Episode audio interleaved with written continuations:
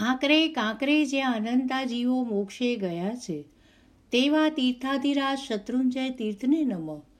જેમણે ઇન્દ્રિયોને જીતી છે, તેવા જીતેન્દ્રિય, વિતરાગ, પરમાત્મા મહાવીર સ્વામીને નમઃ. જેમણે તપોવન સંસ્કાર પીઠો સ્થાપીને સંસ્કૃતિ રક્ષાનું ભગીરથ કાર્ય આદર્યું છે, એવા યુગ પ્રધાન આચાર્ય સમ પન્યાસ ચંદ્રશેખર વિજયશ્રીજી મહારાજ સાહેબના ચરણોમાં કોટી કોટી વંદન. માત્ર આરાધનાઓથી મોક્ષ ન મળે.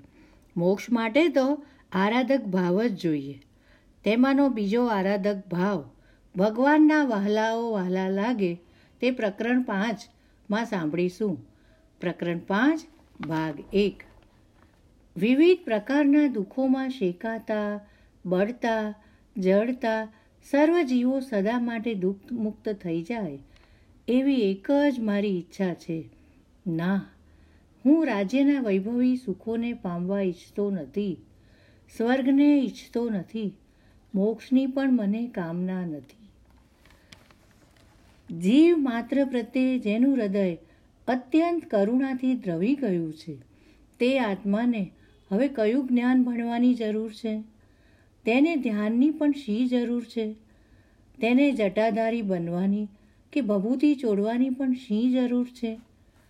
જેમણે બીજાના સુખની ચિંતા કરી છે, તેઓ જ આ ધરતી ઉપર સાચા અર્થમાં સુખી છે. પોતાના સુખની સ્વાર્થી ચિંતા કરતા જીવો તો પ્રાય દુઃખી જ જોવા મળશે. ધર્મનું પ્રાણ તત્વ એકદમ સ્પષ્ટ છે. એ છે, જીવ માત્ર સાથે મૈત્રી ભાવનો ભાવભીનો સંબંધ. કોણ પોતાનું કોણ પરાયું? કોણ માત ને તાત? ઘટઘટમાં એક રામ રમે, ત્યાં પરની ક્યાં વાત? પહેલો આરાધક ભાવ ભક્તિ સ્વરૂપ છે. બીજો આરાધક ભાવ મૈત્રી સ્વરૂપ છે. પહેલા આરાધક ભાવના સ્વામીની આંખે વિરહના આંસુ છે. બીજા આરાધક ભાવના સ્વામીની આંખે દુઃખીઓના દુઃખને જોઈને આંસુ છે. બીજો આરાધક ભાવ એટલે ભગવાનના વહાલાઓ વાલા લાગે. જેને ભગવાન વહાલા લાગે, એને જો ભગવાન ખૂબ જ વહાલા લાગે, તો એનું પરિણામ એ આવીને જ રહે કે તે જીવને ભગવાનના જે વહાલાઓ છે, તે પણ તેને વહાલા લાગે.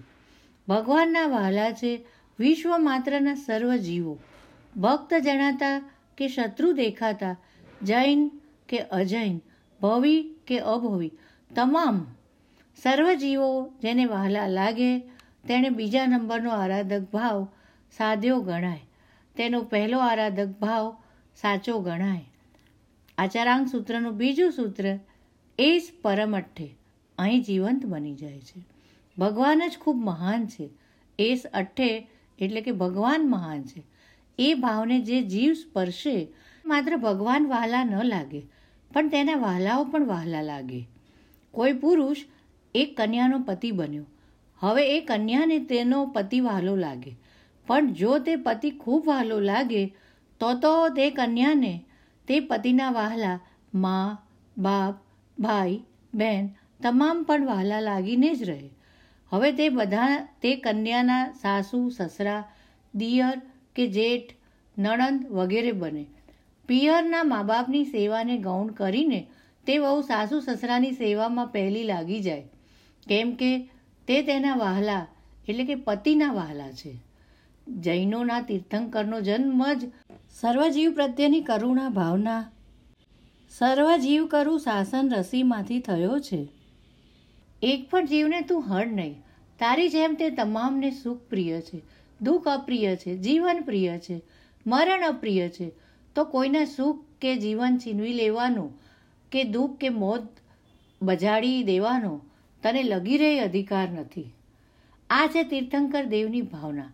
આની ઉપર જ તેઓએ ખડી કરી છે અહિંસા આદિ પાંચ મહાવ્રતોની ઇમારત કોઈ પણ જીવની મનથી પણ હિંસા ન કરવાનું.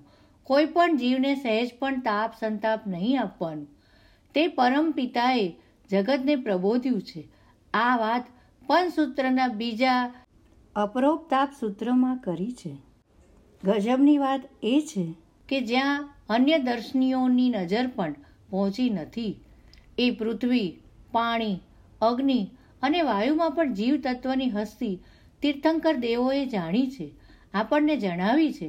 તે જીવોને પણ પ્રેમ આપવાની, ત્રાસ કે મોત નહીં આપવાની વાત કરી છે. જો આખી જીવ દુનિયાને ભેગી કરવામાં આવે અને વિશ્વ ધર્મ બનવાને લાયક કયો ધર્મ છે? આ સવાલનો જવાબ માગવામાં આવે વોટિંગ કરવામાં આવે તો જૈન ધર્મને જ જંગી બહુમતીના મત મળે. કેમ કે ભૂત માત્ર પૃથ્વી, પાણી વગેરેની દયા તેણે જ વિચારી છે. જે પ્રેમ આપે તેનો જીવ જૈન ધર્મ વિશ્વના સૂક્ષ્મતમ જીવોને પણ ચાહવાની વાત કરતો હોય. તો સકળ જીવ સૃષ્ટિ જૈન ધર્મ તરફ જ ઝૂકે, તેમાં શી નવાઈ? પારધીએ ઘાયલ કરેલો હંસ લતડિયા ખાતો વૃક્ષ તળે બેઠેલા ગૌતમ બુદ્ધના ખોળે જઈને પડ્યો. પારધીએ આવીને હંસ પોતાનો છે એવો દાવો કરીને તેની માગણી કરી. બુદ્ધે કહ્યું, હંસ મારા શરણે આવ્યો છે. માટે મારો છે. છતાં આપણે તેની જ પાસે ન્યાય માગીએ. આમ કહીને બુદ્ધે હંસને થોડેક દૂર મૂક્યો. પારધી અને બુદ્ધ દૂર જઈને ઊભા. આપમેળે હંસ બુદ્ધની પાસે ચાલી આવ્યો. પારધી ઢીલો પડી ગયો. ગૌતમ બુદ્ધને હંસ સોંપીને ચાલી ગયો. પૃથ્વી, પાણી, અગ્નિ, વાયુ, વનસ્પતિ અને શેષ તમામ જીવ સૃષ્ટિ પશુ, પંખી, માણસ, દેવ અને નારક તમામની દયા કરવી એ ભગવાનની વહાલી વસ્તુ છે. દેવચંદ્રજીએ કહ્યું છે કે બધા જીવો સિદ્ધ ભગવાનના સાધાર્મિક, સમાન ધર્મ, જ્ઞાન, દર્શન અને ચારિત્રવાળા છે. ભગવાનના સાધર્મિકોને વહાલાઓને શી રીતે શેકાય, ભૂંજાય, કપાય, મરાય. બંધાય, સંતાપાય, તરસ્યા, ભૂખ્યા રખાય. જેમણે પાંચ ઇન્દ્રિયોના ભોગ, સુખ, વહાલા લાગે છે, તે આત્માઓ ભગવાનના વહાલાઓને ઓછે વત્તે અંશે દુઃખી કરે છે. મારી નાખવા સુધી તૈયાર થઈ જાય છે. આથી જ ભગવાનના ભક્તે એક જગાએ કહ્યું છે કે, હે ભગવંત, મેં અનેક બદમાશીઓ કરીને તારી છ પ્રકારના જીવોની લીલી છમ વાડીનો કચ્ચર ઘાણ બોલાવ્યો છે. હજી પણ એ જ ધંધા કરતો રહું છું. છલ મેં કરી છ કાયની, તુજવાળી વિનાશી. સિદ્ધસેન દિવાકર સુરીજીએ કહ્યું છે કે, હે ભગવાન, પૃથ્વી, પાણી આદિ છ પ્રકારના જીવોનું તે અમને દર્શન કરાવ્યું. તે દરેક જીવોનું એકથી લગાવીને પાંચ ઇન્દ્રિયો સુધીનું વિભાગીકરણ જે કરીને આપ્યું, એટલાથી જ અમને તો તારી સર્વજ્ઞતા ઉપર પૂર્ણ વિશ્વાસ બેસી ગયો છે. તારી સર્વજ્ઞતાને વિશેષતઃ જાણવા માટે બીજી કોઈ કસોટીની અમારે જરૂર રહી નથી. અમારે તો આટલી જ વાત મોટા ઉત્સવરૂપ બની ગઈ છે. જગતના સૂક્ષ્મમાં સૂક્ષ્મ જીવને પણ ચાહવાની વાત તારક તીર્થંકર દેવ સિવાય કોઈએ કરી નથી. કોઈ ઇસ્લામના જ હિતની વાત કરે છે, કોઈ ભારતના જ હિતની વાત કરે છે, પણ સમગ્ર બ્રહ્માંડ ના સર્વ જીવોના હિતની કોણ વાત કરે છે? એવો સવાલ જો મને કોઈ પૂછે, તો તટસ્થ ભાવે જણાવું કે માત્ર Mahavir. Who shall talk on behalf of the earth Mahavir. Only Mahavir. ના. પક્ષપાત ભર્યા વલણથી આ વાત જ નથી. જ્યાં પૃથ્વી, પાણી, અગ્નિ, વાયુમાં જીવ તત્વનું જ જેણે જ્ઞાન નથી, તેઓ શી રીતે એ બધા જીવોને ચાહવાની વાત કરી શકે? ભગવાન કહે છે કે, તું હર પડે. હર બાબતમાં હરેક ક્ષેત્રમાં તારા સુખ દુઃખનો વિચાર ન કર. તું બીજાનો જ વિચાર કર. તારે જે સુખ જોઈતું હોય, તે તું બીજાને આપ. તારે દુઃખ જો કાઢવું હોય, તો તું બીજાનું તે દુઃખ કાઢ. તું તારી ઉપર કશું ન કર. બીજાની ઉપર જ તે કર. તેના પરિણામે તે વસ્તુ તને તો જરૂર મળી જશે. તું પ્રેમ આપીશ તો તને પેલા ફ્રાન્સિસની જેમ વરુ તરફથી પ્રેમ જ મળશે. પણ જો તું ધિક્કાર દઈશ, તો તને બધા તરફથી ધિક્કાર જ મળશે. બીજો આરાધક ભાવ. ભગવાનના વહાલાઓ વહાલા લાગે તે વિશેની દ્રષ્ટાંત સહિત વધુ વાતો ભાગ બેમાં સાંભળીશું.